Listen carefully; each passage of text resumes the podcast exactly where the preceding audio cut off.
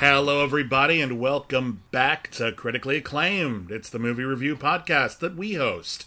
My name is William Bibbiani. I am a critic. Everybody calls me Bibs. Uh, I write for various places. Various, but no, hawk your wares. That's the Klingon word for kill. We're, say, I write. I write. I write yeah. reviews for the Wrap. I write some reviews for the Film Verdict, and I write for Slash Film Pe- as well. People might want to read what you write because Why? because you're quite a talented writer, oh sir. my God, you're so sweet. I'm not as good as Witney Seibold. Ah, pish. Um, my name is Witney Seibold. I I contribute to Slash Film. and Witney is the talented critic. one. I I, uh, uh, I I suppose I have some talents. I have talents for making dumb jokes that nobody gets. And That's a brilliant talent. re- references to Shakespeare that my editors just say, "Why did you say that?"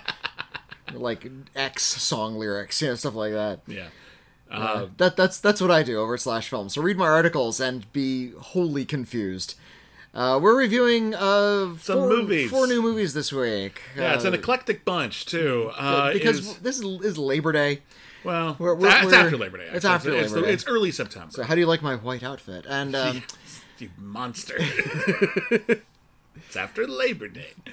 Um, my uh, so yeah, I got to see some. Uh, got to see some flicks. four movies this week. Yeah, I only got to see. Well, I got to see three, but one of them doesn't come out till next week, so right. I, I miscalculated. So uh, we will be reviewing uh, the new horror sequel, The Nun Two, uh, the new indie drama Scrapper. Uh, I believe it's a documentary, State of the Unity. Stated, yeah, it's a documentary film. It's a, a music documentary. Okay, and then there's one more horror film called Eight Found Dead. Eight found, which is uh, well, we'll get to Eight Find Dead. We'll get to that. Uh, before we um, uh, continue, I thought I would pad the show a little bit.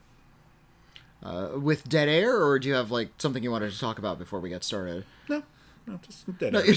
just just some dead air. Just just sit here and let some silence elapse. So it looks like we have a longer podcast That'd than be we nice. do. I'm worried it might be You know, a short th- one. there are people who listen to these podcasts that like iPods and phones and what have you have. Uh, I'm not sure if people even use iPods anymore, Hmm. um, but they have a feature that lets you go through like audiobooks a little bit more quickly. Oh yeah, like play them at like 1.25 speed. No, no. Yeah, They, oh. th- what they do is they like can like scan through uh, like an audio file and remove little bits of silence from in between the words. Oh no! Don't do that. So it, it sounds like somebody's just they sound like John Moschitta from the Micro Machines commercials from the '80s, where they're yeah. just talking really, really quick. but delivery and, uh, depends on pacing and you know Yeah, they- pauses for but- drama. oh, they just they just want the information. They don't want necessarily the the, the dramatic reading. It's like you know a lot of the streaming services now have like 125 percent speeds because Yeah. people just want to like, get through it. They, they want the info. They don't necessarily want like the drama and the pacing of it. You're thinking of a Wikipedia page. You could just Yeah. read what happens in the story, and then you don't have to waste any time. But um, I like to let him play out. My joke would be totally useless if you're using that technology. So let's just move on. Uh, the big release this weekend, uh, as it always is whenever one of these movies comes out, is the latest film in the Conjuring universe. It's uh, Conjuring Eight. Yeah. The Conjuring universe is one of the most lucrative horror franchises ever.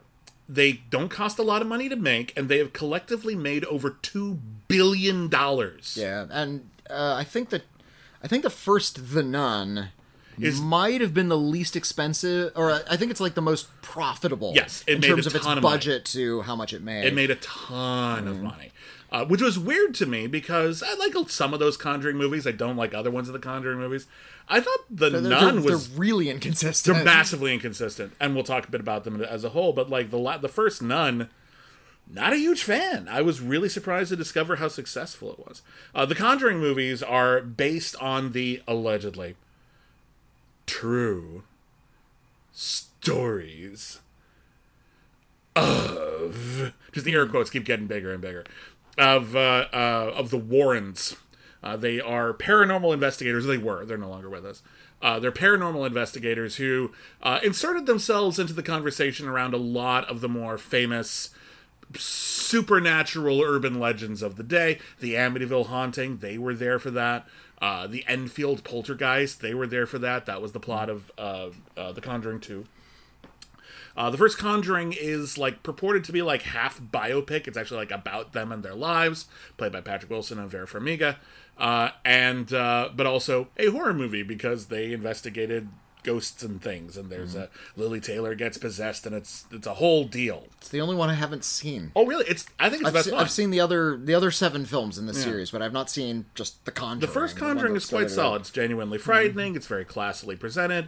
Uh, and the thing that the Conjuring movies kept doing, and this was a very smart move, uh, was every Conjuring movie would have like this main storyline where, you know, there's a haunting in this house or there's an evil doll or whatever. But there would almost always be one additional creature or ghost introduced that could then be exploited in a spin off. So. The Conjuring was about this one haunted house that this family moved into. But when we met the Warrens and they had already had all of their adventures, uh, they had this like room full of like cursed paraphernalia that they picked up in their travels. which the Warrens had. Yeah. You- in, in their home, they have like this little haunted room. This like little museum, uh, and uh, behind uh, a glass in a glass case, like the most horrifying thing they ever encountered, is this doll called Annabelle. And in reality, Annabelle was a Raggedy Ann doll. Yeah, I, I don't I don't know if Raggedy Ann is really part of the pop consciousness at all, but yeah, there was a, a series of dolls and uh, comics and and stories about this this doll called Raggedy Ann and Andy, Yeah, and uh, yeah, Raggedy Ann doll yeah, li- licensed character got possessed. Yeah. I'm not sure uh, if they couldn't appeal to you know the massive Raggedy Ann estate. I think they didn't want to be associated with things that terrify children. I think it's probably. maybe so. I, So, I, uh, I get it. I do. I Uh, do. I, I don't like the design of the Annabelle doll that they chose because it looks evil. Like, Yeah, they- it they went too should- far in the other direction. It should look yeah. neutral. Instead, it has like angry eyebrows and this Yeah. evil looking smile. Like they try to make it look too scary. Yeah. But uh, because that doll got built up so much in The Conjuring, they had a spin off called Annabelle. That movie is not very good. Oh, it's it's abysmal. yeah. but then it had its own sequel called Annabelle Creation, which was a lot of fun, kind of a roller coaster ride. And then that had its own sequel, Annabelle Comes Home, which was all about, and this was one of the better films in the series, uh, the Warrens' like teenage daughter having a sleepover at her house, and then one of the kids like gets into the haunted stuff room and like accidentally unleashes all of them. Yeah. And so it's this this like this entire like menagerie of haunted items. There's a haunted TV and a haunted board game. There's a ghost werewolf. That movie's pretty damn cool. Hmm. That's fun because that's like uh, Yeah. it's like a monster mash movie. Yeah. All these like creatures stalking around, and you can, and it's well filmed. Like you can tell where each Mm-hmm. of the monsters is, who they're stalking. It's, it, it's like the good version of Saturday the Fourteenth, sure. which, which is a terrible Oh, horror comedy from the early '80s. Uh, there was also a spin-off called The Curse of La Llorona, which wasn't advertised as a Conjuring movie, but Annabelle's has, in it. Yeah. has flashbacks to the first Annabelle and like characters within that. So yes, it is. It is officially a Conjuring Mm. movie. I don't care what they try to tell you. I guess they're not very proud of that one, but it totally well, because it's also a pretty bad movie. It's also pretty bad. Uh, it's one of the worst films in the series. Annabelle is the worst, if you ask me. But like, I, I don't know. I think the first The Nun is the worst. Uh, just because it it make. I mean, these films are pretty nonsensical. The Mm-hmm. rules of the way ghosts operate change from scene to scene within a movie. Mm-hmm. yeah, uh, it's and very frustrating. you know what like. Here, here's what I appreciate about the Insidious movies, which kind of grew up right next to the Conjuring movie. Mm. And they were both initially directed by James Wan. yeah, so Uh, uh, you could be forgiven for mixing them up a little bit. I think a lot but, of uh, people do. uh, the Insidious movies uh, lay mythology on pretty thick. You know, it's Yeah. they project your consciousness into the, the further they call it, which is the afterlife or like a ghost dimension. and they lay out the rules yeah, and, and how that works. and they and they yeah. repeat these rules a lot, so you actually Yeah. kind of know the way the ghosts operate almost to a frustrating degree. And sometimes you know those ones you know a little too much. Mm. This one, who knows? Um, in The Conjuring 2 Mm-hmm. uh, Elaine Warren is played by uh, Vera Farmiga. Yeah.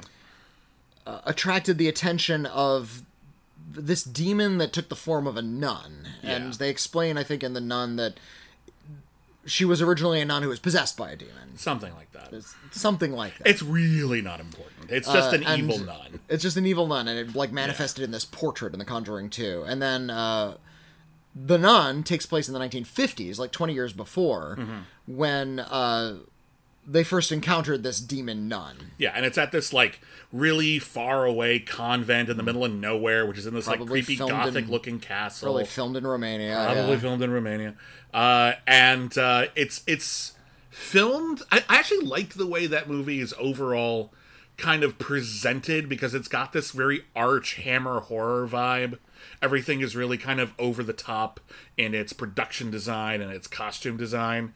Uh, and I think that's a fun sort of just a, a fun vibe, and it's, it sets it apart a little bit from the other films in the Conjuring series because it feels almost almost hokey in a fun way. Yeah. Um, and I appreciate wait, Sorry, sorry, that's my phone. I apologize for that.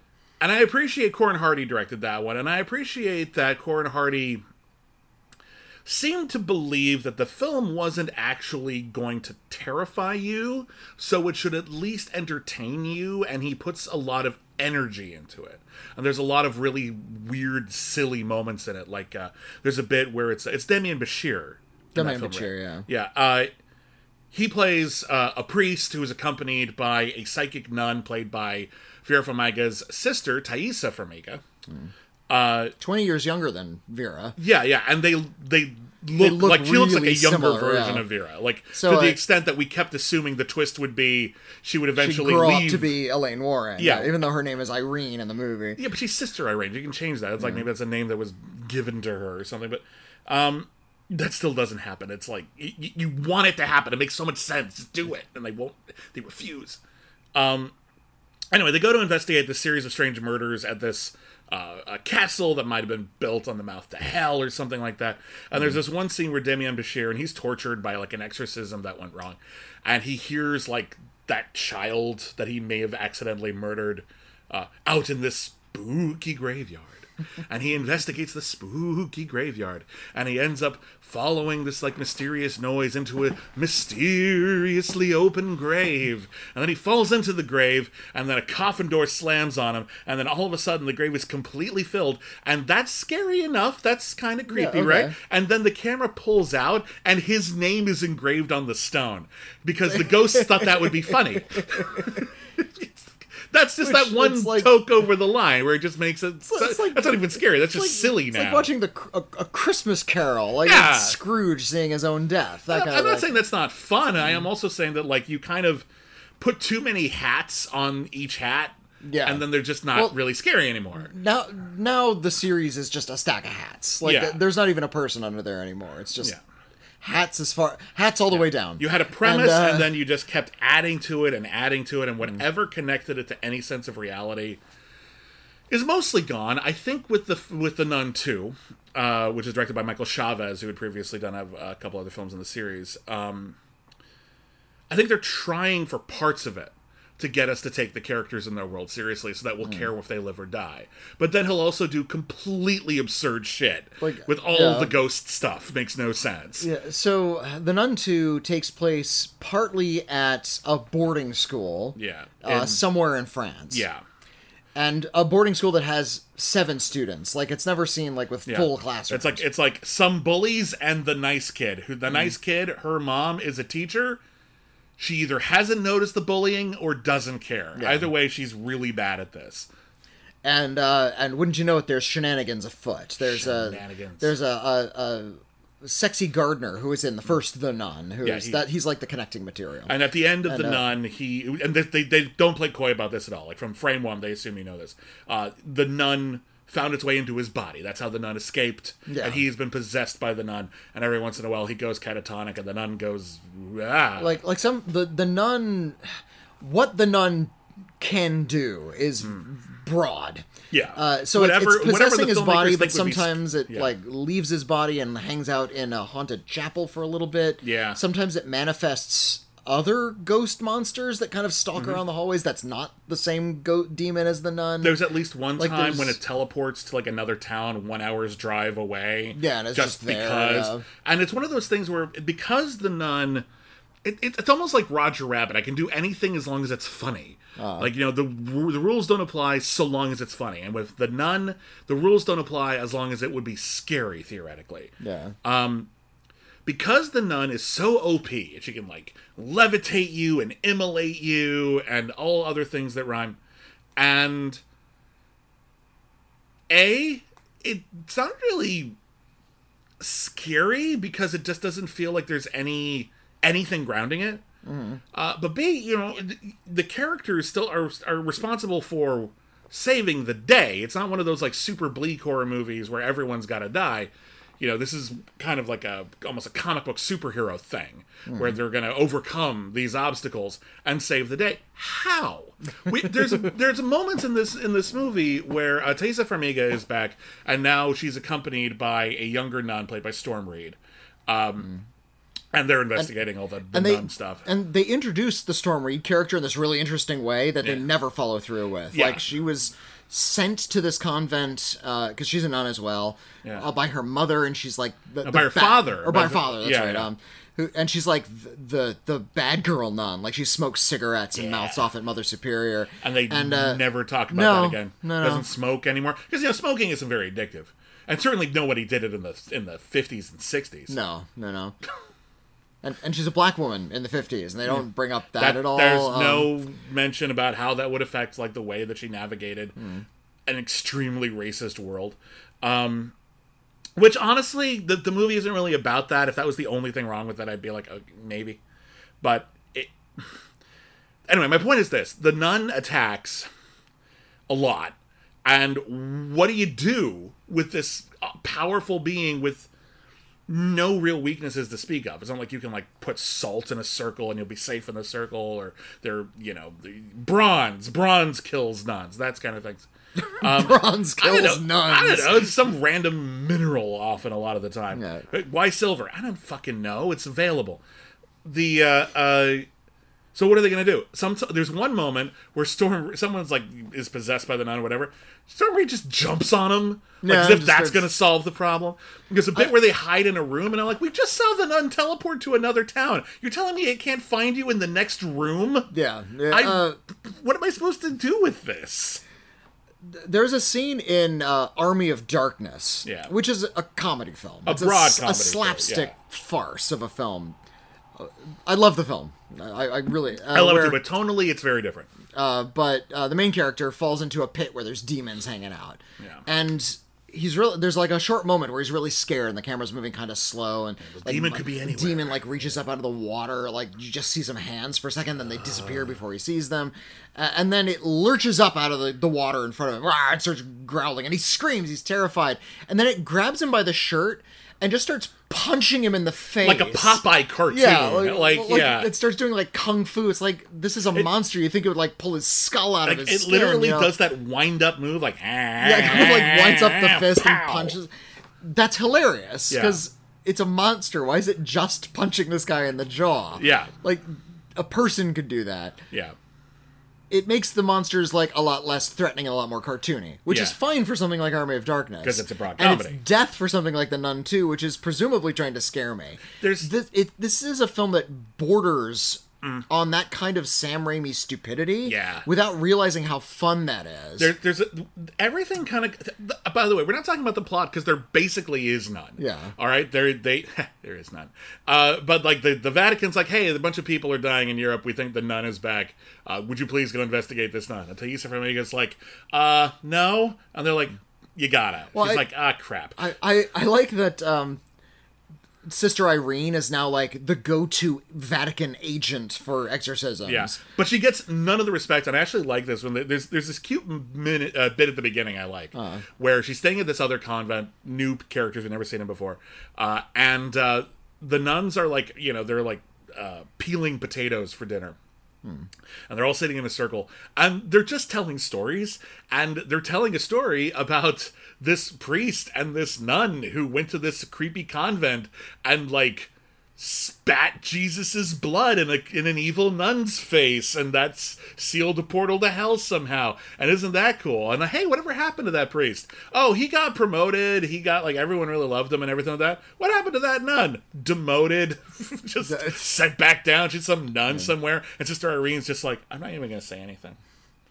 I'm not even gonna. I, I could tell him right now.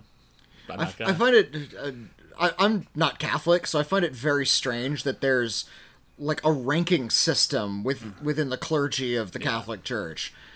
Like, Sure. there's like you know Pope is like Superior. The Pope then, is like yeah. fleet admiral, and then there's like all these other like secondary admirals, like the cardinals and regular archbishops, bishop. and yeah, yeah. yeah. and like only the Pope can talk to God. Like there's this hierarchy. Yeah. So You can give him a note.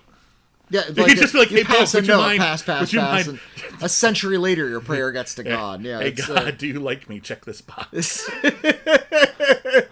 you'll know when you get to I, heaven. I, I don't mean to be. I don't Uh. mean to be offensive to Catholicism. Although here's the thing: I feel like these Conjuring movies kind of are offensive to Catholicism Absolutely in a way they because are. they're they're showing you Yeah. all of these like cartoonishly over the top superhero demon stories and they're really overlooking for the most part i think the conjuring 1 and 2 do a better job of this than the other movies but for the most part they're kind of overlooking the actual spiritual aspect. yeah, the spiritual tenets of the faith. The- the- There's this one, oh, I'm, I'm going to swish the blood of Christ in my mouth and spit it in a demon nun. That's Yeah. literally a thing that happens in the last movie. Uh, and the demon the nun goes, ah. Um, do unto others, I guess. Like, I don't really. What are we Yeah, supposed to do with this? which uh, which rather reminds me of our Lord Jesus. We Uh, just, yeah. we just did a commentary track on our Patreon. It's Patreon exclusive uh, for The Exorcist. We did it after William Friedkin passed away. and uh, and that's a movie that is a horror movie about Catholicism specifically, and it's sort of its dogma, but it's also about spirituality, very specifically. about faith and hopelessness. Yeah, Yeah. Those, those kinds of things. And um, at at the time, and we talked about this in the commentary track. Uh, a lot of people felt that even something like The Exorcist, which compared to The Nun 2 is like classy as fuck. It's still Um, classy as fuck. it's still a pretty classy like, there's film, Some uh, messed up, gory stuff that happens in it, but it's very intelligently but made. there there were some criticisms at the time when it came out in the 70s that it was doing that. It was sort of sensationalizing the Catholic faith, Mm-hmm. using it as sort of a, a an action movie weapon rather than An excuse of for violence. yeah, basically. exactly. And um, you know, f- fast forward, you know, Mm. f- fifty years, and Here we have the nun too. here, here we have the Nun too, where they're. I mean, we've already passed through uh, priests blessing squirt guns, and they're squirting holy water into the faces of vampires in movies. That's Yeah. how that happened years ago. Yeah. Uh, so That, again, that's another movie with a different tone, though. I, I suppose so, but Yeah. you know, we're we're just sort of further down that rabbit hole of stupidity, I'm- where the actual yeah. Catholic faith has nothing to do with this, and they're just using it as a certain flavor of magical power. And ultimately, the the Nun Two starts to feel like just a really dumb superhero movie. It does, and that's and this is the frustrates. Like I can handle it when it's a movie about a killer doll, and a priest just comes in and is like, "Oh, you got a killer doll problem. I guess we got to deal with that." I can handle it if it's just a haunting. Like, I, but I feel like if you're actually making a demon dress like a nun and kill clergy members, that's its shtick. And you have nothing to say or talk about when it comes to the Catholic faith or just spirituality in general, really. Other than there's like one moment early on where Storm Reed's like, "Hey, isn't it kind of weird that like we we believe in things like this is the blood of Christ, and then this wine is supposed to be the blood of Christ all of a sudden? Isn't that kind of weird?" And then later on, it's like, "Yeah, but you know that the belief is what makes it so." Like that's it. Everything that I just said is as hard as the Nun 2 sells that. like there's a plot point later that kind of literalizes some of the Catholic you know, sort of dogma or or ritual, uh, and it in a very comically over the top way, which I kind of enjoyed actually.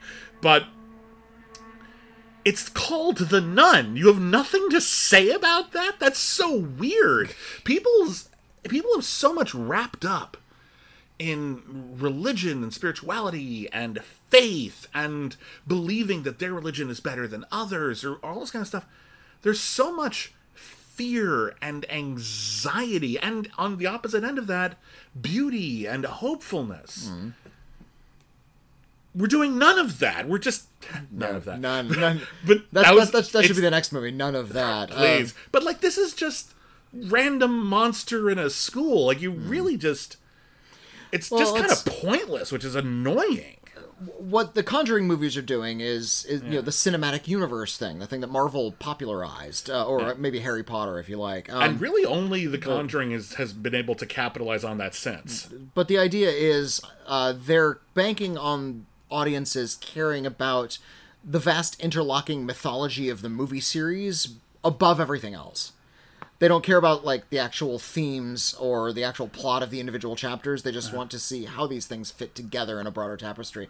I think audiences are kind of over that. I think because Marvel is kind of Kinda- faltering and uh, I think deflating pretty rapidly. I think at best Um, people are taking Marvel for granted now rather than thinking it's special. Yeah. Which I mean, fine. they, they got been- a- they got away with that for like 15 years. like 15 years yeah. and like 30 fucking movies like good and honestly they'll still they'll still make some money i'm sure it'll be fine it just no longer feels like the event it used to be Hmm. which again fine but the difference is that marvel is power fantasy action movies for the most part there's a little variation but mostly Hmm. Well, that's I'm- Hmm. that's the vibe the conjuring is horror and horror is at, at, at its core something that's a little bit more like subconscious and subjective.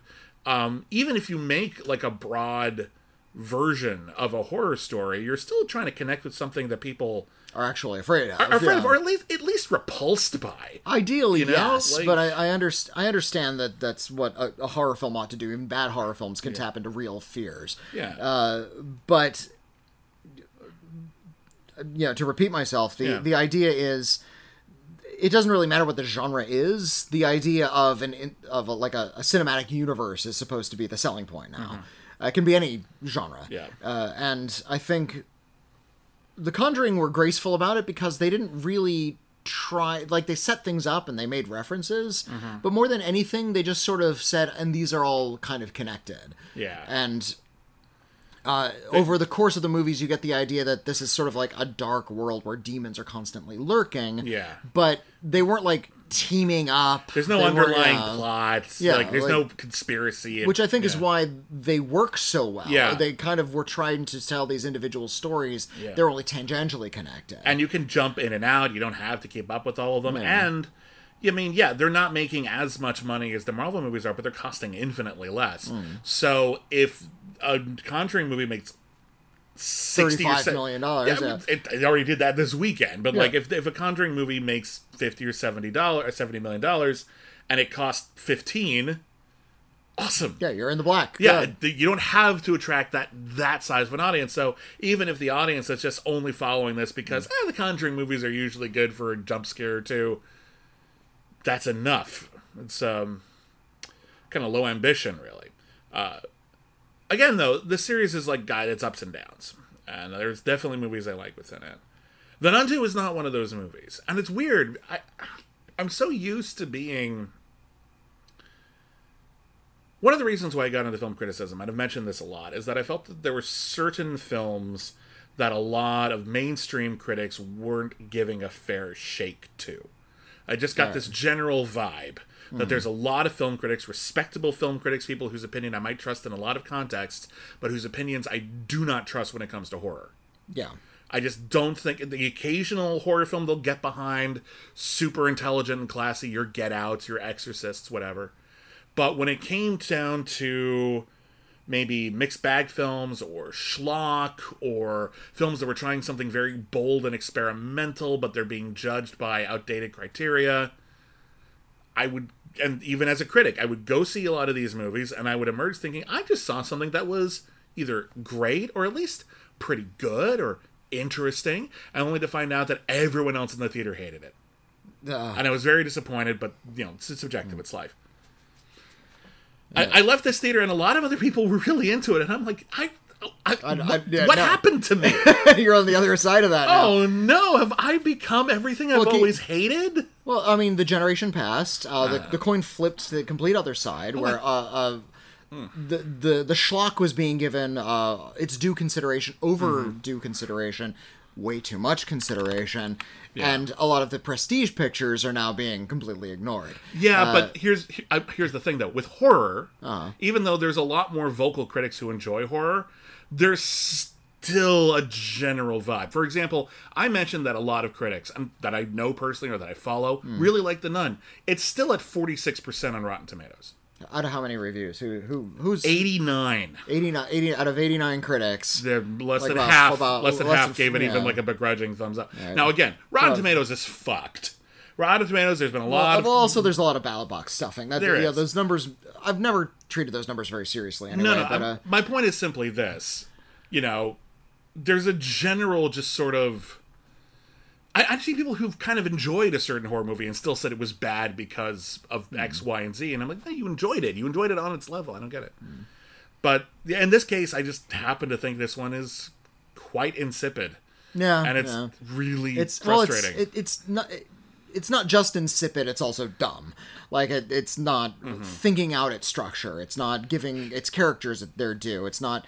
It doesn't have monsters that make sense. Uh, there's a few jump scares where there's just loud, Mm. loud banging, but there's nothing genuinely like frightening or disturbing about it. no.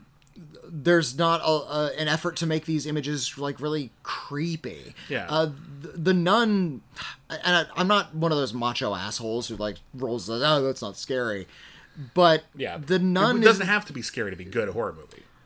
I, I think it helps. It I- helps, I, I, but, don't- like, I it don't. can be- I kind of bristle at that notion. I- a I a think- horror film shouldn't be a horror film because uh, I think it's it should be film. about fear, but just if I think a horror film isn't necessarily bad just because it doesn't hit the specific thing that hurts you. I suppose like so. Uh, it can it can be very very scary to other people, but like I'm not scared of spiders, so I don't No. care about arachnophobia. That one doesn't freak me out, but, But, that uh, doesn't mean it's bad. You know, There's a way to design, you know, monsters or, or Yeah. you know, creatures or images, ghosts, to uh, where they are wielded well. They actually are scary.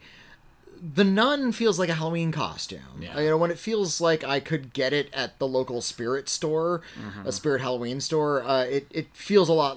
It feels too artificial. and not, I, and I feel just that the way. costume, the vibe. Yeah, the Like, vibe whole of it. I- general- I, I felt that way about the clown in the new It movies. It's like that. That's that's a rubber mask, like good special effects, but mm, like That's how I felt about the clown in the second It movie. I think the first Yeah. one was scary, but I see your point. Yeah, just like Yeah. they they made it a little bit too cartoony haunted house, and and I feel that way about the nun. It's like okay, they, they uh, Bonnie Aarons is the name of the actress who plays the nun, Yeah. uh, Valak the Yeah. nun. Very little And is it- asked of her, which is frustrating. She mostly just and stands there and goes, ah. Uh, yeah, and, and she's tall, sharp featured person. No, you know, she, she, she does her job. It's just unfortunate that that's all that's asked of her. yeah, she just kind of like growls and. Uh, Seethes. yeah, They, they like uh, they gave her this makeup where they tried to like make her eyes look sunken, but she doesn't look demonic. She looks like you could do that at home. For the most part, there's a couple so of demonic shots. So when the yeah, so when the nun shows up, it's like, oh, there it is again. Yeah. I know what it looks like. It's like watching, uh, you know, a Nightmare on Elm Street Part Five. Yeah. Freddy showing up isn't terrifying anymore because you know what he looks like. He's in you know bright lights and shining up under his hat. You know, you just kind of Yeah. know what he looks like. Uh, I will say this because we've been very, you know, very critical of this film, and I think the film mm-hmm. warrants it. There's one thing about this movie that I think is great, one element, Okay. and that is Taissa Farmiga. She All right. brings, again, she doesn't have much to work with, but she brings a certain genuineness to her character where she's balancing being a pious, innocent person who has also seen some shit and will do what is necessary to defeat evil, even though, and uh, so much of this movie is just Taissa Farmiga getting the crap kicked out of her. You pointed out it's like practically like uh, like Bruce Campbell in an Evil Yeah. Dead movie. Maybe not quite that extreme, but only because she doesn't have as much screen time. But like seriously, she gets like thrown through walls. Hmm. She gets set on fire. Like she's and and she keeps coming. Uh-huh. She just keeps. She takes a licking and she keeps on ticking. See, if, and if I they think she's started great. to after if they had started to after a while just go down the completely ridiculous path of Yeah. like a, a Sam Raimi picture, and she like lands on her feet and kind of like does that thumb against her nose as she's about to box, like oh, come on, and like she starts like Yeah. cussing at the nun, like that. If they had gone s like even stupider. Yeah. it would have been a lot more enjoyable. I agree. I think that, that this, this and here's the here's the irony. I didn't particularly care for the first Nun. I think it had some atmosphere and was kind of energetic, but I didn't think it was very good. oh, it's nonsense. It is. It the- is the- nonsense. The first, the nun is terrible. It is nonsense. yeah. Watching The Nun 2 makes me like The Nun 1 more because at the very least it had energy. At the very least it had atmosphere. Oh, uh, I'm not sure if I agree with that, but uh, I, okay. I, I, but seriously, I was watching this and I was like, I'd rather be watching The Nun. And I never thought that before.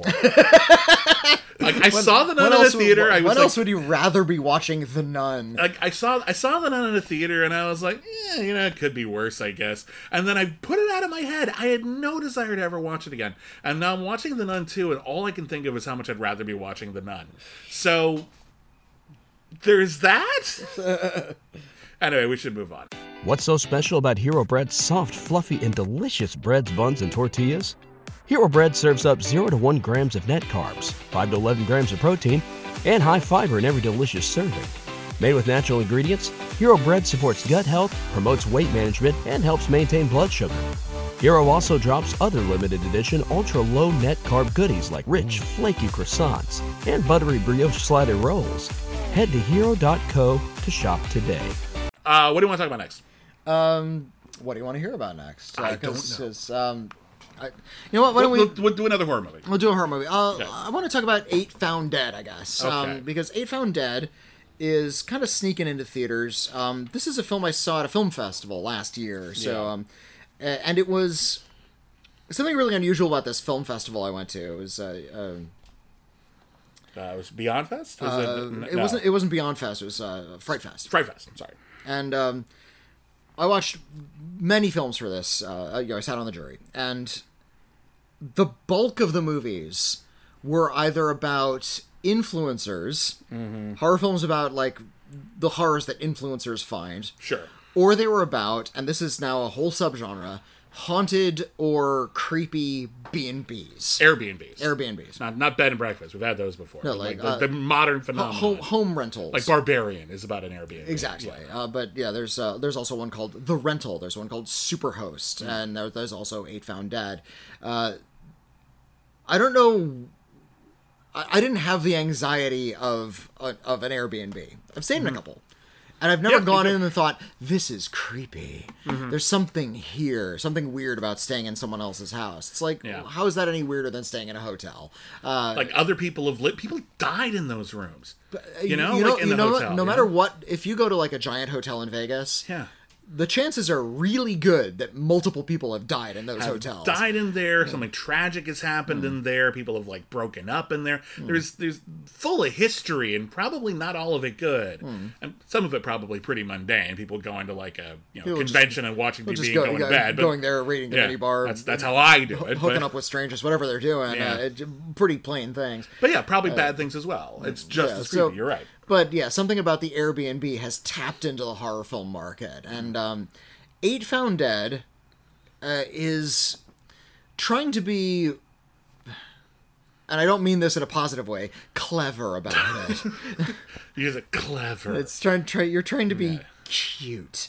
Um so it's about two couples. They've agreed to go to this Airbnb, like a very remote one because they're always remote. of course. And um and they go at different times, like they're coming from different places, and they have their own personal dramas. There's like some relationship dramas going on, and uh, they're going to arrive at different times. And one of the couples arrives first, and wouldn't you know it? It's been double booked. Yeah. Oh, it's Barbarian again. It's Barbarian again. Great. Only, uh, This is probably made around the same time as Barbarian. I, and I saw it before Barbarian. So as far as I'm concerned, I, am not Bar- accusing it of ripping it off. I'm yeah. just saying it's it's now. Well, I mean, we're starting we're starting I- to develop some tropes. Like I said, this is now a whole subgenre. Exactly. There are some tropes. Exactly. But uh, let me look up the name of uh, her. The actress is named uh, Roseanne Limaris, I think, Okay. and she looks just like Lin Shay. I thought it was Lin Shay for a second Oh! from the Insidious movies. Okay. Uh, she and uh, her husband, uh, who is played by oh god, Engelbert Humperdinck. not Engelbert Humperdinck, Patrick Joseph Rieger. that was close. uh, these they're sort of like an older couple and they're really upbeat. And like oh we're here too and we're here to g- drink and have fun. Oh look a younger couple. Why don't you come in and infuse us with your youthful energy and we'll say flirty things and be a little bit inappropriate. And and the, the young couple is like oh i don't know about this. One couple's there already. Now the movie started with eight people dead. So that's the title of the movie eight found dead. So Uh-huh. we're, we're this is all and the, the title alone is giving you some indication of what might happen. So uh, we see that, and simultaneously, and it's a little confusing, but I think the editing handles it pretty well. Hmm.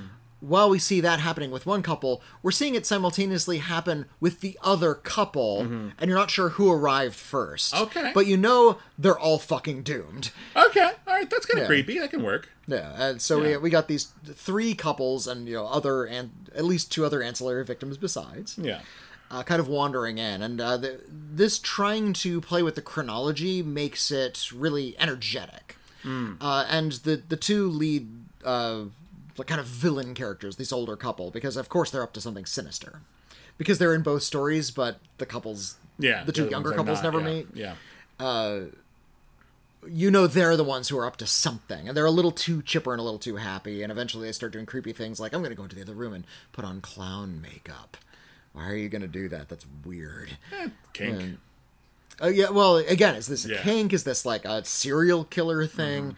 It's a serial killer thing. Uh, I mean, they give it away right away. There's Yeah. not not, not going to be a surprise here. It's just more a, a matter of watching the machine unfold rather Yeah. than revealing the surprise. There's, there's a certain uh, uh, dread is it, suspense is like will we get out of this you know will we survive will we be able to defuse the ticking bomb dread is the suspicion that we won't Yeah. and we're kind of marching inexorably towards our doomed fate which which I it can be scary uh, it can be scary and I kind of appreciate it because uh, you know I've seen thousands of horror movies uh, and there is a, a kind of tedious inevitability to a lot of them. Mm-hmm. We know how these people are all going to be meat at the end. Uh, you know, a good a good slasher film will sort of hoodwink you a little bit. You don't know who's going to survive. Mm. yeah exactly Some- you you might know, be surprised that who Yeah, makes so the uh, cut oh no, so that yeah. this character I liked got I killed. know, yeah But you know, if they're not made well, yeah you know the film as soon as it begins. yeah There can be charm to that banality. Mm-hmm. Uh, as any horror film buff can tell you, or any action film buff can tell you, sort of seeing the same tropes repeated can provide a comforting sort of a thrill. Uh, if if they're done well, good. If they're not, sometimes they could just hit you on uh, just a a lizard brain base kind of a level. It's not not appealing to your emotions. It's just sort of appealing to your senses. So uh, by showing us sort of who dies right up front, you you you take away the pretense that this is supposed to be building tension. yeah You kind of understand. You we understand why we're here. We're going to see these people die, and there's a kind of appealing, bleak nihilism to that that might appeal to a horror film, a horror fan. I feel like uh, Eight Found Dead doesn't hit quite as hard as it might want. I like that its energy is high. I like that it really attempted and tried something uh, novel with this sort of out of chronological order presentation. Um, ultimately, though, that nihilism never hits. That there's this sort of in giving yourself over to death because that's just sort of the inevitability of life. That uh, crucial hopelessness that sort of belongs in a horror, just something that's really going to terrify you, is kind of missing from Eight Found Dead. It's actually a little bit more of a thrill ride. Okay. Uh, Is it a fun in thrill dis- ride if you can get away it- with that? Ish. Um, it, It's it go. It's really short and it goes on too long. Like it's eighty five minutes and it still feels like it's going on too long. It feels like a, a short that got out of hand. You Ah. could get this across in thirty five minutes. Yeah. Um, So you know, it's I, I want people to support indie horror if it sounds interesting to you. This uh, kind of novel way of approaching uh, this very new and unique genre. Then you know, go for it. Support the indie horror film, but it's not great. Okay. Could could have been a lot better. Bummer. All right. Uh, well, let's talk about a film that I do think is great because we've had a couple of. Meh. Scrapper. Scrapper is delightful. Scrapper is a film about a kid. The kid uh, is, is played by Lola Campbell. Her name is Georgie. Uh, her mother has died. She has no father in the picture, and she has been gaming the social security system so she can live alone. She's living with her uncle, so she says to the social security system. Yeah, and she's been like just sort of tricking people into thinking she has a support system, but she's smart enough that she can make ends meet by herself. She's getting social security check. She's got a, a hustle on the side where she's stealing bicycles and selling them. Um, and she's like, what is she like? Eleven? She's twelve. She's twelve. I think they Okay. say she's Okay. twelve. Yeah. Yeah, she's she's still a kid. Uh, and into her world where she's established a kind of equilibrium. It's not very healthy. It's probably not sustainable for long, but she's in she's she's in a groove. and Uh, she and she's keeping the house really uh, pristine for her her Yeah. dead mother. She's she's clearly like she, she's clearly very capable. But into her life suddenly comes a guy claiming to be her father. Uh, he Played is by the guy from Triangle of Sadness. yes, yes, and his name is something or other. Uh, Harris Dickinson. Harris Dickinson. Harris Dickinson. Uh, he also played uh, Richard Attenborough in that mystery movie. See how they run. oh yeah, yeah. Yeah, he was in uh, Where the Crawdads Sing, which I didn't see. Um, he's he, he's apparently building up steam, uh, and this is the first. I, I liked him in Triangle of Sadness. This is the first time I've seen him where I'm like, oh, he's he's got something. He can click. Um, he basically moves into the house. Uh, he tries to start taking care of her, but he's also keeping his emotional distance. Uh, he understands that she really can't do anything about him being there because he can just tell Social Security that she's living alone. And an uneasy truce is developed, and over the course of the film, they bond. And that's kind of the whole fucking movie. It's just this little tiny Sundancey character piece. Yeah. And it relies on the charisma of the actors. This young actor is such a find. She's got just a lot of not just charm, but actually like depth for for a child actor her age. Um, Harris Dickinson actually manages to be like funny and aloof and sweet and show some like sides to his performances that I haven't seen in other films. But a lot of it is just in its presentation. It's written and directed by Charlotte Regan. Uh, Uh, and first time filmmaker. first time film. I think she's done some shorts before, but this is like First her first fe- feature. guess, yeah, feature maker, I guess. And it's just got this very 90s Aussie small town comedy vibe. You know, it- it combined it's an like, English a- film, it's it- not- not it's British, but yeah. like it has that sort of like you're watching the castle. Every every minor character Mm-hmm. has like a little bit more personality than you might see in American film, Um, and there's a certain whimsy to the general overall presentation without being like in your face with the filmmaking choices. It's just the Yeah, uh, framing is a well- little funny and odd. I, I've seen a couple movies that uh, Hmm. Bear similar premises about you know sort of young children who are in dire consequences and the adults who try to sort of rescue them. Uh, Yeah. Uh, if if this was a Dardenne brothers movie, this would be just miserable. Like uh, it'd be about you know Well, with, of- with the kid with the bicycle, Oh, they Yeah, did exactly that. kid kid with a bike. It's a great movie. It is miserable. Yeah, uh, or um, Yeah. uh, Hirokazu Koreeda's Nobody Knows. It's about several children who are just abandoned by their mother. Yeah. and they just live in, in an apartment by themselves and have to sort of unknowingly start to figure stuff out. Right. This film, however, isn't like those movies. Uh, those movies uh, kind of fall into uh, misery or, uh, it, in their worst moments, melodrama. I wouldn't call Koreeda or the Dardennes melodramatic by any stretch. They're Hmm. Yeah. actually very grounded But they're very but- heavy drama. Exactly. Yeah. Um, this is pra- you said whimsical. This is uh, like a, a strangely upbeat movie about the same topic. Yeah. And what I appreciate about this movie is it kind of cycles through tones really deftly. Mm-hmm. Um, there's some stylish fantasy elements to this movie, like um, uh, occasionally the filmmaker will cut to like supporting players who live in the neighborhood and they'll address the camera directly Yeah. with like a new kind of film stock Yeah, uh, as- and as everything if will this be- is a documentary, everything but will it's be not. suddenly hyper stylized though in those Yeah. sequences where everything's like uh, there's a scene where like three kids are on yellow bikes and the building behind them is yellow like it looks really Yeah. almost Wes Anderson for a second yeah, yeah. yeah. and uh, and they're sort of saying like this is an unfair life for this like they're addressing the Mm-hmm. the, the topic of the movie Yeah. so they kind of pull you out of reality for a little bit. So those parts are a little like strangely fantastical and whimsical, but then there's some really heartfelt moments about these characters genuinely connecting and sometimes like feeling really pained. Yeah. Uh, you can tell this this is a 12-year-old trying to figure out how to have adult emotions while feeling that really strong kid impulse to dismiss things and be really kind of cool about it. Well, it. to try to be an adult, like I'm gonna, Yeah. I have to take care of myself. I don't want another adult moving in and taking in care fact- of me. in fact, I have to it starts with, impersonate uh, an adult who is aloof. it starts with a chyron on screen Yeah. where uh, it has an old the old saying it takes a village to raise a child and then there's a big red marker crosses it off and just says i'll raise my own damn self thank you uh, so that's that's the kind of attitude it, It really sets yeah. the tone very, very well. Yeah. yeah, and she's like stealing bikes. Like that's how Mm-hmm. she's getting by. She's stealing bikes and selling them for scrap, scrapper. She's Mm-hmm. a scrapper. Uh, what is her dad? Still a young man, by the way. He's Mm-hmm. still like in his twenties, and we see flashbacks to the mom, and the mom is also quite young. Mm-hmm. Um, like, how is he going to relate to this person that he hasn't talked to in a long, like in years? He's never really talked to her. He left when she was a baby. And he's not a great dad. Nope.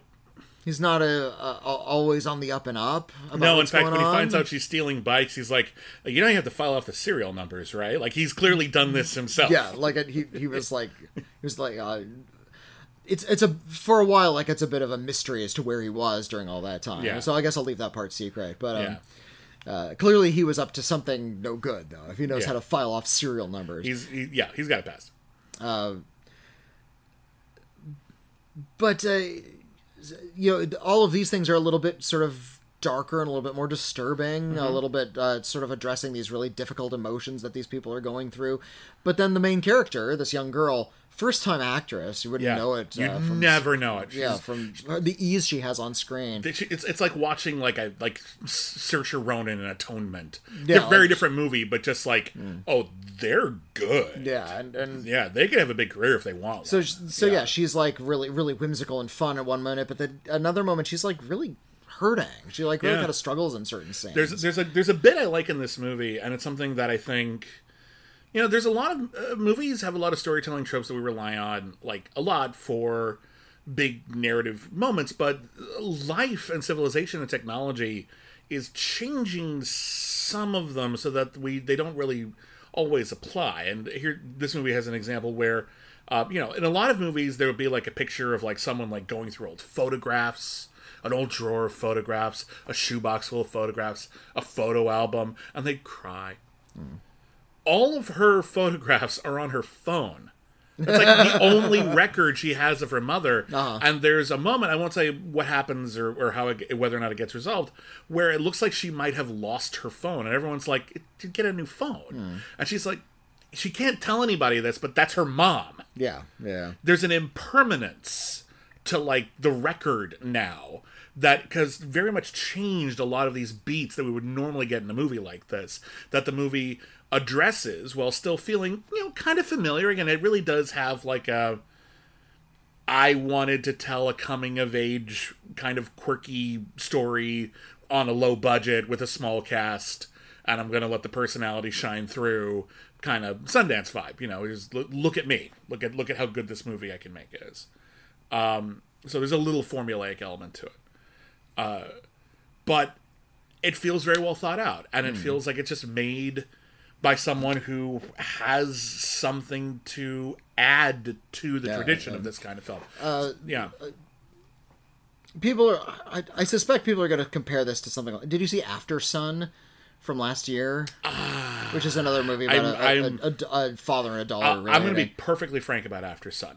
Uh, After Sun, because of some of the storytelling elements, is one of those movies that just spikes my anxiety. Oh, And I had a screener, and I started watching it, and I realized I'm not going to be able to finish this in good mental health. okay So I noped out if- about if you're- it. Was good what I saw. if you're I'm not judging the film. It just I couldn't handle it that day. if if there's a, a day when your fortitude is running high i Yeah. recommend you get back to it because Sure. it, it is excellent but um uh this is the opposite it's the same kind of a story Mm-hmm. in that it's about a, a father and a daughter like trying to, to reconnect but uh, it's completely opposite because Mm. Yeah, that very- one, very one is one is very grounded and very real, and this one's actually kind of lighter. Um, so many things I like about this movie. So um, cute. It's, uh, in a good way, not not in a not in a superficial way. It, but Yeah. it, it's not just cute. Like I Yeah. think there's actually some serious things going on. Agreed, it. There's yeah. um, uh, a wonderful line of dialogue where um, her be- the best friend character uh, kind of kind of likes the father comes Yeah. back into like like slightly older boy. Just the vampire um, thing. Not the vampire thing, although that was cute. Um, Yeah. But uh, no, he, he just asks her very casually. It's like, so they say there's like seven stages of grief. Yeah.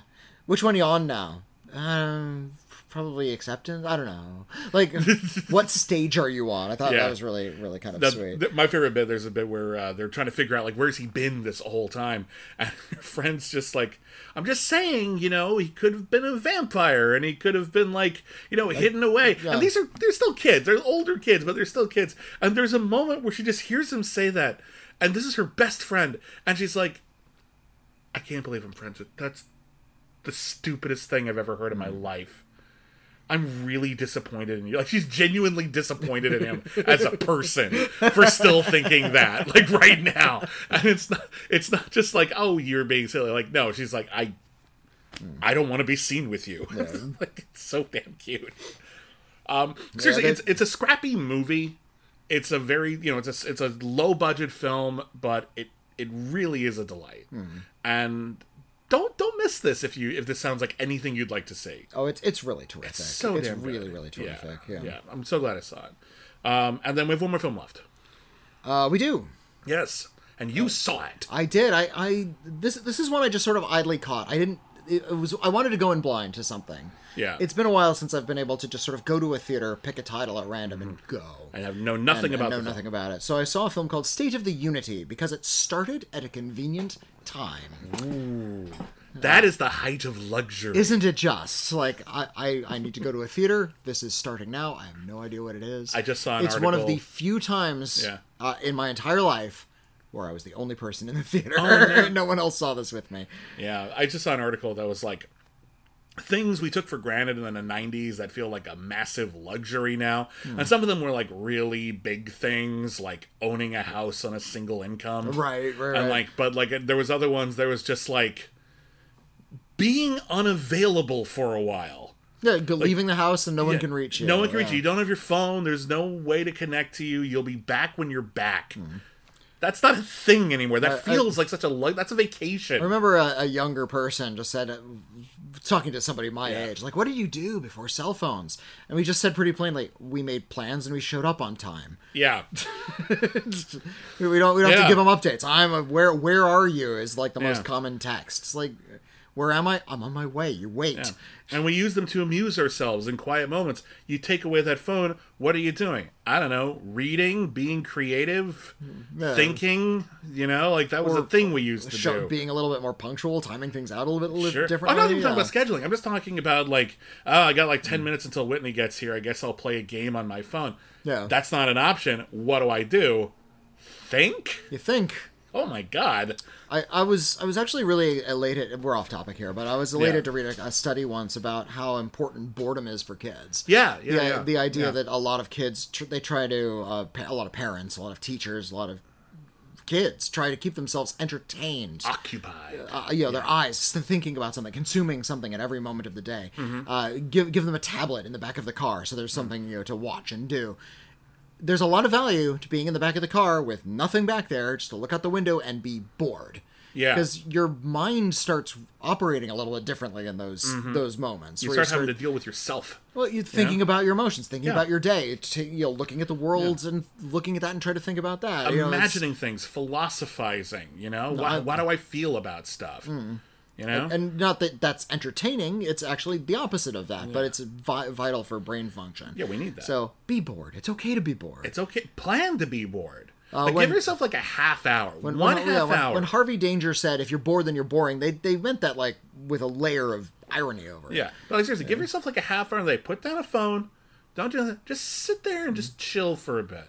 So I- yeah, See I, what happens. So I got to do that luxurious thing that we used to do in the '90s, which is go to a theater and see what was playing and go. Yeah. Uh, so I saw State of the Unity, which is uh, uh, treacly and insipid. Uh, it's Good. uh, Another insipid. That's great. Good, good week. Uh, State of the Unity is about a uh, husband-wife folk rock duo called the Bergamot, okay. and they're from uh, Indiana. One of those You could you could make that shit up, and I would not fight you. I'd be like, they're not from Indiana. They're from Iowa, and you know it. No yes, idea. they're from South Bend, Indiana. That's right. Okay. Um, they're from Indiana, and they're a, a little bit hippified. They like to play hippie kind of hippie Mm-hmm. folk music about positivity in their lives, and uh, the the film briefly takes us through where they grew up. They're local. They're from South Bend, Indiana. Yeah, we went to this high school. Went to this high school. Not, uh, you know, they they didn't travel abroad and kind of have local lives and they looked out at the world in uh, 2015. They went on this tour, so it was a while back, and they said the country is really divided, and we need unity. And mm-hmm. here's what's really frustrating about this movie: they never really clearly define what they mean by that. What is Yeah. unity? What do you mean by What do you want us to are- unify about are- and towards? what are the differences you're talking about and what what does unity mean to you they use a lot of these bromides about sort of the po- power of positive thinking and being unity and i'm waiting for some evangelical thing to drop. Yeah. like for the other shoe to drop like the, oh and it turns out uh because of love of Jesus, or you know, we're, Yeah. we're really hardcore Republicans, and we need to unify Mm-hmm. unify around those ideas Mm. that never happens luckily Oh. like you're uh, you're waiting with bated breath how jesus-y is this movie How, gonna get when's the other shoe Um, gonna drop? it doesn't uh, Okay. but what what they do is they say we're going to go on this tour and we're going to spread unity throughout you know our version this kind of very vaguely positive version of unity throughout the country by playing a gig in each one of the 50 united states Okay. they don't go to alaska or hawaii so 48 So the contiguous 48. contiguous 48 Okay. That's Uh, not a lot of unity. You're leaving two out. And Guam. And Puerto Rico. and the Virgin Islands. Yeah, fuck off. pr- The protectorates don't get unity at all. Oh, Uh, poor guys. but but the thing is, they have um, uh, at the start of the journey, they have this rather old station wagon. They're going to drive around the entire country in, and illogically, they don't go uh, like on a route that would take them geographically throughout the United States. like they, something that makes sense. it's like we're Yeah. gonna we're gonna start in New York, and then we're gonna go to Florida, and then we're gonna go over to Colorado, and then we're gonna go back to Michigan. Like they're all over the country. Weird. And in fact, there's a scene late in the movie where the car rolls over 300,000 miles, which doesn't happen to cars. It reminds unless, me of. unless you have like a German car that was made in during the the more vitriolically Nazi time of the country. Uh, it's not going to last that long. There was this one weird joke they had in the Brady Bunch. I can't remember if it was the show or the movies or both, where uh, they would always go on a vacation to two places that had that were not even close. Like we were going to go on vacation this summer to Greece and Hawaii. What? Two two random locations on the globe. couldn't be almost couldn't be further apart. It's one of those games where you spin the globe and just put your finger down to stop it. Yeah, exactly. That's where you go. Yeah. Uh, so yeah, they're driving all around. They're playing these gigs. If Tahiti you is not in Europe. if you know local music, this will all be familiar to you. Okay. Because there's scene after scene of them loading up the, the stuff into the car. How Mm-hmm. you know they weren't able to get the motel for the night. Um, one of the big crises is um, one of the band members' uh, father dies, and they have to go to his memorial service. But they're on the road. Are they going to be able to get back on time? Uh, they start weighing if they have enough time to get coffee before Yeah. they head to their next gig because they have just enough time to like drive to their next gig. Right. Uh, everything's really, really desperate. At one point, uh, somebody breaks their window and tries to steal their shit, and they sing a song about it. One of the songs they play Yeah. for a. A movie that's about a musical tour, there's a frustratingly small amount of music. It's actually a lot of interviews. Mm. And the gimmick of this tour is at every one of their gigs, they're going to stop, hand pens to the audience members, and they get to sign the car. So every person Okay. gets so as they go along, and their car is just going to be completely covered by signatures, which it is by the end. Okay. And there's scene after scene of people asking about the signatures on the car, and they sort of explain again. Yes, it's about unity, and they talk to a lot of these people. What does unity mean to you? It means coming together and being friendly. Some people tell some personal stories. Mm-hmm.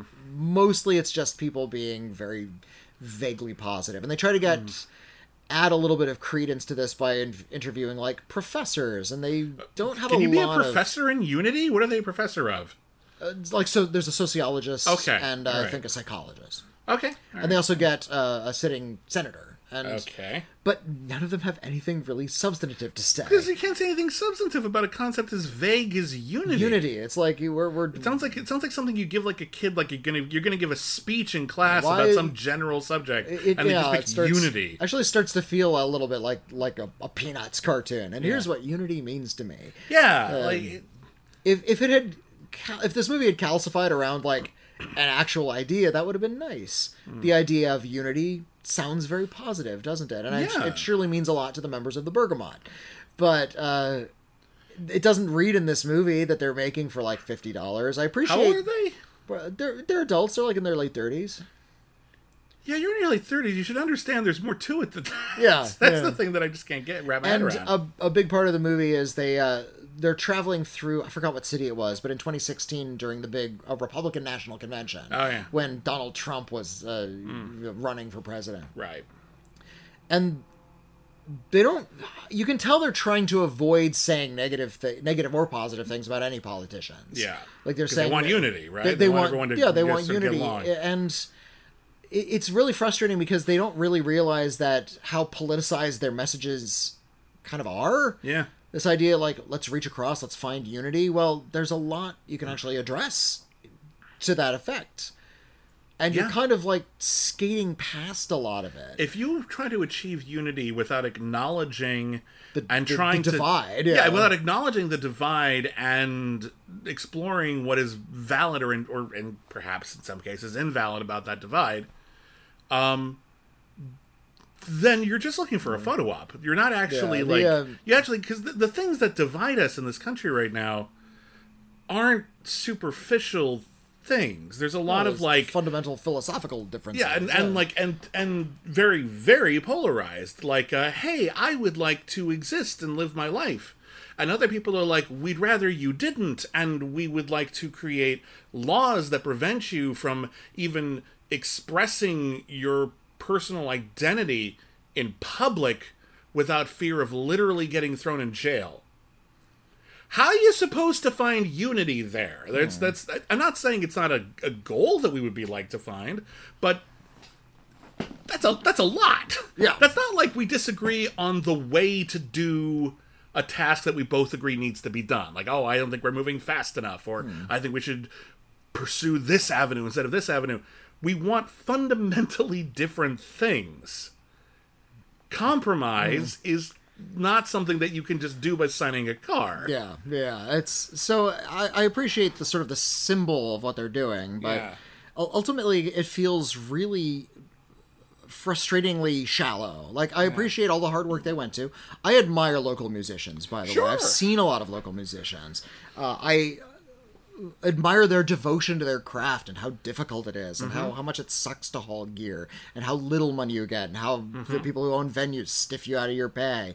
Uh, all of these are very real dramas and all of that's captured in state of the unity. Yeah. uh, it's it's so common as like this is almost a generic version of that. Uh, that's just the way bands have to live. Uh, what is not acknowledged in this movie and what frustrates me the most though is they're folk musicians like folk rock Okay. you go back a couple generations go back to like my parents generation folk rock was aggressively political Oh yeah, It was W- protest Woody Guthrie, Bob Dylan. bob, bob fucking dylan for god's yeah, sake like Um, these were not these were not milk toast, you know, bromides. Hmm. These were actually like in your face, Yeah, trying to talk about what's going on in this country Yeah, and, our, in our culture. Like the, the- how, how many people have to die before weapons are banned? The answer is blowing in the wind. Like that sounds kind of romantic when you get to the chorus but they're they're It's- addressing it's heavy, problems. Yeah actually. it's like, Yeah, yeah. it's kind of kind of a sad song. Yeah, Uh, they're singing these songs about unity and it's it's like they're they're folk musicians who don't know how to protest. Like they don't know what they're protesting or what like their message is supposed Hmm. sounds like characters out of a mighty wind. a, a little bit. It's like you know they're concerned with the aesthetics of folk but they're not Hmm. so and i like their sound. Okay, but they're not so uh, they're a little too personal. They're a little you know husband and wife duo. They're just sort of singing about the things that happen to them in life. Mm-hmm. like i said somebody breaks into their car they wrote a song about how somebody broke into their car. Yeah, they don't write a song about economic inequality right. or the reason or the, you know the the person who breaks into cars because they're desperate you're just like you were a dick you broke into our car here's a song about it Did you ever see? uh Came out know, like five years ago now. Band Aid. i didn't see band-aid It was really cute. Yeah, it's about uh, uh, Zoe Lister Jones wrote and directed it, and uh, she stars in it as well. And it's about a married couple. I think they're in like their thirties, have been together for a while, and their relationship is dying.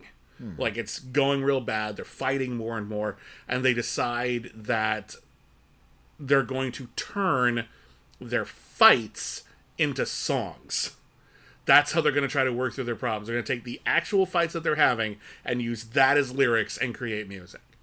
And you know what? As an indie film, a low budget kind of thing, that's actually kind of cool. Yeah. And explores the way that people making music, like not on, you know, the Taylor Swift scale, uh are making music that matters. Maybe it only matters to a few people, but it matters. And that's actually kind of like noble and awesome. And that's a fictional film, obviously, but like I agree with that. I think that could be really cool. And I think having more uh, it's almost like um Anvil, the story of Anvil, right. which is a great documentary about a heavy metal band that nobody really gave a shit about. And but they kept playing anyway, and there's a certain nobility to that. And it's one of my favorite rock documentaries ever. I'm not an expert in the genre, but it's definitely one of my favorites because Yeah, it's about that can-do spirit. It's about hmm. that, you know, just making do with you know, at, at, at, at what point do you just say do we just keep doing this until we die or do we ever admit defeat? What do we do? But, but this is all we know. Like, Yeah. these like long-haired Canadian guys in their 60s at that point. It's Yeah. like, do we are we still metal guys? And naturally, they're big in Japan. Uh, Yeah, yeah. th- they, that- find, they find an audience. Yeah. Yeah. Uh, it it so closely mirrors Spinal Tap. I thought the movie was a spoof at first. Yeah. it's actually a true story. Um, yeah, it's lovely. I love that. I love that. Doc. there's a really great film called uh, well, it's not a great film, but it's an interesting film called Light of Day with Mm. Michael J. Fox and Joan Jett in one of her few acting roles. Oh, I, Uh, I haven't seen that one. She's playing a, a very Joan Jett like character, and they're brother and sister, and she wants to be a rocker, and he wants to follow her on the road. But he's beginning to see that a practical life might be needed, Mm-hmm. like actually getting a job, and she's like, "No, I'm going to give it all up for rock, man." It's a scene early on where they're trading their favorite band names, and Michael J. Fox, who's also Canadian, is like, "What are your favorite bands?" Ah, I like Aerosmith. Yeah, I like Crew. And how about you? And he's sort of walking out backwards, just says, "Anvil." it is the only pop culture reference I've ever heard to Anvil, and it came out in 1985. and it predates that documentary. Like yeah. maybe after the documentary there might be yeah, a few, 30 but like years it like, Yeah, 20 that's 30 years it predates the documentary that's amazing. so michael Good for- j fox was hip enough to, to name check anvil in a movie in like 1985 or at least the was. screenwriter was, but yeah, no I, i'm pretty sure it was michael j fox probably improvised that line it'd be fun to think about. Hmm. Anyway, um, uh, the last thoughts, or we could just move no, on? I've said All it, right. yeah. All right. Well, it's time to review our movies on the critically acclaimed scale. If you're new, here's how it works: uh, we go through each movie and we discuss it on a scale of C minus to C plus, just to give you you know, like an actual clear answer of like where we stand because sometimes we go all over the place. Uh, a C plus is a movie that we consider above average and whatever that entails. It might be an instant classic, it might merely be quite good, but either way, we definitely recommend them. A C is a movie that is average. Um, they may be more for one audience than another, but generally speaking, they're a bit of a mixed bag. And then there is C minus, that is below average. Those are movies that, whether we think they're terrible or just not particularly good, we don't recommend, just in general. Uh, and on that note, Witney, uh, State of the Unity. state of the unity is c minus Oh, uh, um, it's it it needs it needs thrust. It needs more than just sort of this cute gimmick of people signing cars and you know, these vague bromides about unity. Yeah. Uh, what are you, what is it really about? Please tell me. That would have been nice. Yeah. All right. Uh, let's see. Scrapper. Scrapper uh, C plus. Uh, I really dug this movie. I'm really It's- glad you liked it It's too. it, yeah, like I said, it, it it plays with a great variety of tones. I love Mm-hmm. the main characters. Uh, I love sort of the emotional journey, how it sort of pinwheels uh, in that kid friendly kind of a way Mm-hmm. between uh, something that's really kind of light and fun and dismissive through things that are very genuine and hard Yeah. to deal with. It's it's just really well textured. No, I, I agree. I think it's it's got some formulaic elements. This is definitely the kind of movie that would come out of Sundance, and it did. It did come out of Sundance and won an award there. Uh, but I think it shows just how much you can take a familiar type of tale, but through the perspective, through the lens, through the personality of a specific filmmaker, and with the right cast, it can still feel very fresh and special. Yeah. Uh, and I just think that the cast is sparkling. Yeah. Just absolutely incredible cast. Uh, love them to pieces. I want to see more from this filmmaker. Um, I just I would have fallen in love with this at almost any time in my life. If I saw it as a little kid, I would have loved it. If I saw it as a teenager, I would have loved it. If I saw it as an, any other time, I would have been like, "This movie's great." so highly recommended. Big old C plus for me. Uh, let's see here. Eight found dead. Eight found dead. Uh, it's it's uh, a C minus. You know, it's a C. Okay, It's right on the Feeling- edge feeling there. nice. Yeah, I'm, I'm, feel- I'll be generous to Eight Okay. Found Dead. Um, it's because it just because of its narrative ambition. It's doing something kind of unique with this n- relatively new genre of the the creepy B and B. Um, So give it some bonus points. They'll give it a little little bit of bonus points. So yeah, so, some wild characters, some fun kills. Yeah. Not a waste of time. So yeah, I'll give it a C. All right, and lastly, The Nun 2 is a huge C. Oh golly, is it ever? Yeah, It's I not agree. the worst Conjuring movie, but that says more about the Conjuring movies than it does about the Nun. It's also not like painful. It's just weirdly just bo- stupid. it's weirdly boring for a lot of it. It's weirdly unambitious. Um, it doesn't even come up with good excuses for its jump scares a lot of the time. Like it just it. You, I would again. I argue that the Nun, which I also don't think is particularly good, at least engages you while you're watching it so that you're not thinking to yourself i could be doing something else right now like my taxes like the nun 2 is one of those movies where like i could be doing my taxes like that's where i'm at with the nun 2 it's a big old bummer so it's a big old c minus and then you as well c minus okay. Yeah, I'll also give it a C minus. all right uh, next time on critically acclaimed we'll be reviewing some other films Yes, yes we will. Uh, There's- there's Pablo a- there's Larraín another, has- there's another uh, Poirot movie coming out. That's right. week, That's yeah. I was trying to. Th- I always blank about what's coming out. All next week. right. I always forget to write it down. A Haunting in Venice is a new Poirot film starring Kenneth Branagh and Michelle Yeoh. Uh, Pablo Larraín is back with a new uh, uh, kind of biopic, but this time it's also a vampire movie called El Conde. Um, so um, El, and- El Conde. yeah. El Conde. I I'm bad with accents. Um, and other things as well. I'm sure we will find. Uh, so thank you everybody for listening. Thank you for sticking around. If you want to talk about anything we discussed in this episode, share your own thoughts.